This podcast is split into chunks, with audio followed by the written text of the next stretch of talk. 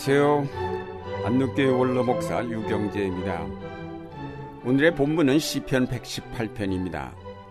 이 시편에 대해 종교개혁자 마틴 루터가 이렇게 말하였습니다.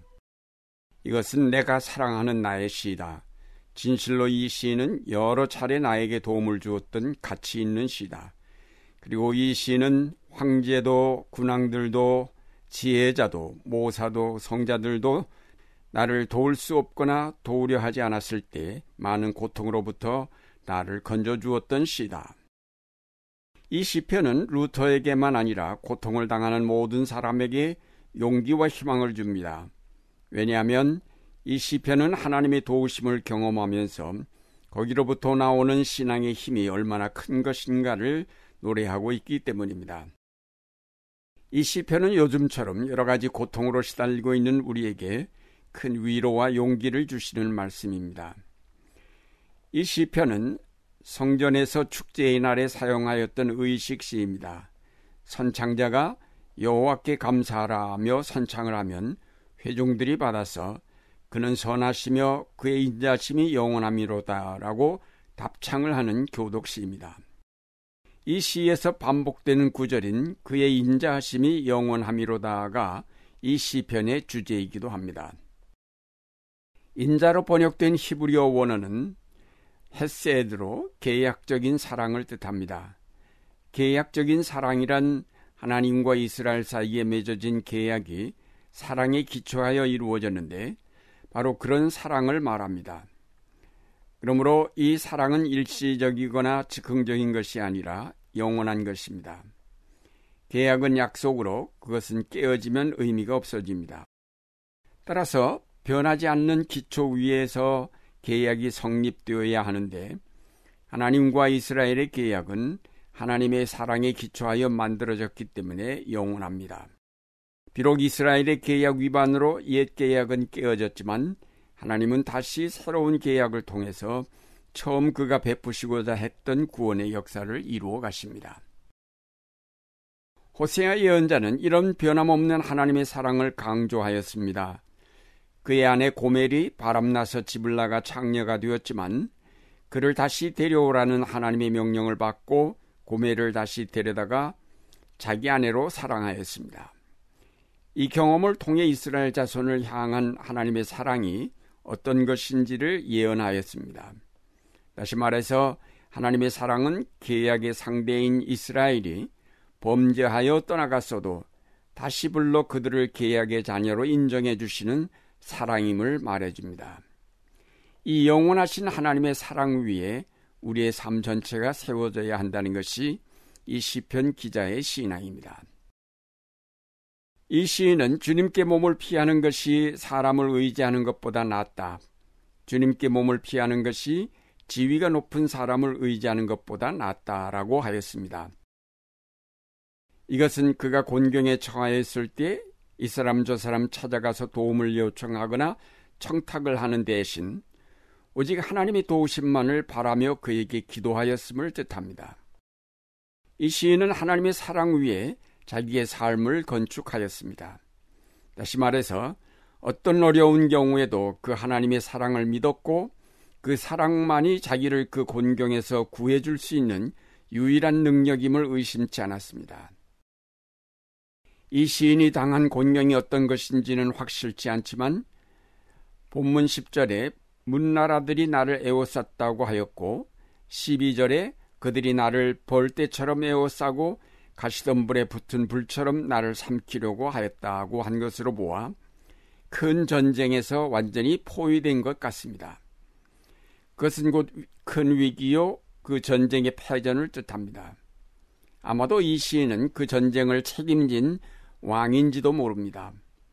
그의 결정 여하에 따라 그 위기는 곧바로 나라의 멸망으로 연결될 수도 있는 때입니다.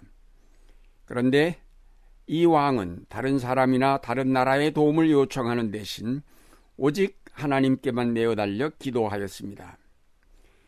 하나님께서는 그의 사랑을 의심치 아니하고 믿고 의지하는 자에게 그대로 응답하시는 분임을 이 시편은 노래하고 있습니다. 주의 오른손이 높이 들렸다. 주의 오른손이 승리하게 하였다. 하나님의 오른손이 높이 들렸다는 사실은 곧 하나님의 능력이 나타나 그 모든 곤경에서 의인을 구원하셨음을 뜻합니다.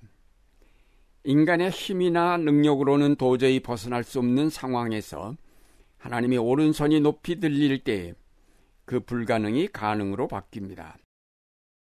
이 시인은 이런 놀라운 경험을 다음과 같은 말로 노래하였습니다.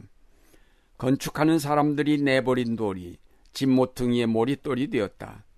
이것은 주님으로부터 비롯된 일이니 우리의 눈에는 기이한 일이 아니랴. 다른 건축자들이 쓸모가 없다고 내버린 돌인데 이 신앙인은 처음부터 그 돌이야말로 집모퉁이의 모릿돌이라는 사실을 알았습니다. 이 말은 다른 사람들이 하나님의 사랑 같은 것은 처음부터 돌아보지 아니하고 인간의 지혜와 전략과 군대와 무기를 확충하는 일에만 열을 올렸을 때 이 신앙인은 오히려 하나님의 사랑을 더욱 의지하였고 그것만을 믿었다는 뜻입니다. 그런데 그의 믿음대로 건축자들이 내버린 돌, 즉 하나님의 사랑을 통해서 그는 승리하였고 그의 왕국은 더욱 든든하게 되었습니다. 하나님의 사랑이 바로 그 나라의 머릿돌이 되었던 것입니다. 오늘날 우리가 맞고 있는 한반도의 위기를 벗어나는 길도 마찬가지로 변함이 없으신 하나님의 사랑에 의지하여 그에게 기도하는 것입니다. 사람들은 이런 하나님의 사랑을 알지 못하고 믿지 못하기에 기도를 쓸모없는 돌이라고 생각하지만 하나님의 오른손의 능력을 믿는 우리에게는 그 쓸모없는 돌이야말로 우리나라와 가정의 머릿돌감이라는 사실을 알기에 그 어떤 일보다 가장 먼저 하나님께 나아가 기도하며 그의 사랑을 붙잡을 때에 기적이 일어나며 구원의 새로운 아침이 밝아옵니다. 그러나 이것은 결코 간단한 일은 아닙니다. 하나님의 사랑에 대한 확고부동한 신뢰가 없이 드리는 기도는 허공을 맴돌 뿐입니다. 어려움을 당하는 첫날부터 오직 하나님의 사랑만이 나를 이 위기에서 건지실 것이라는 확고한 믿음을 가지고 출발할 때 하나님의 오른손이 번쩍 들리면서 놀라운 기적의 역사가 이루어집니다. 이런 확고한 신앙은 갑자기 생겨나지 않습니다. 평소에 하나님의 말씀을 묵상하고 그 말씀을 바탕으로 기도할 때에 그 신앙이 자랍니다. 하나님이 이루시는 구원의 역사에 대한 깊은 통찰과 믿음을 가질 때에 우리 속에 그 신앙이 확고하게 자리 잡게 됩니다. 가정이나 국가를 막론하고 변하지 않는 원칙 위에 세워질 때만이 위기를 당하여도 흔들리지 않고 그 원칙을 따라 위기를 벗어날 수 있습니다. 어떤 경우에도 변하지 않는 원칙이 있어야 우리는 바른 삶을 구축하며 정의로운 사회를 건설할 수 있습니다. 그런 원칙이 무엇이겠습니까? 하나님의 사랑에 기초한 계약법, 즉 율법이요 예언의 말씀이며 그리스도의 십자가 복음입니다. 위기에 때일수록 대통령은 성경을 가까이 놓고 늘 읽으며 그 말씀 속에서 하나님의 음성을 들으며 그 역사의 방향을 찾아야 할 것입니다. 내 생명은 언제나 위기에 처해 있습니다만 내가 주의 법을 잊지는 않습니다. 시편 119편 109절 말씀입니다. 생명의 위기에서도 주의 법을 잊지 아니하는 신앙인, 재난과 고통이 닥쳐도 주의 계명이 그의 기쁨이 되는 신앙인, 이것이 바로 우리가 지향해야 할 우리 신앙의 모습입니다.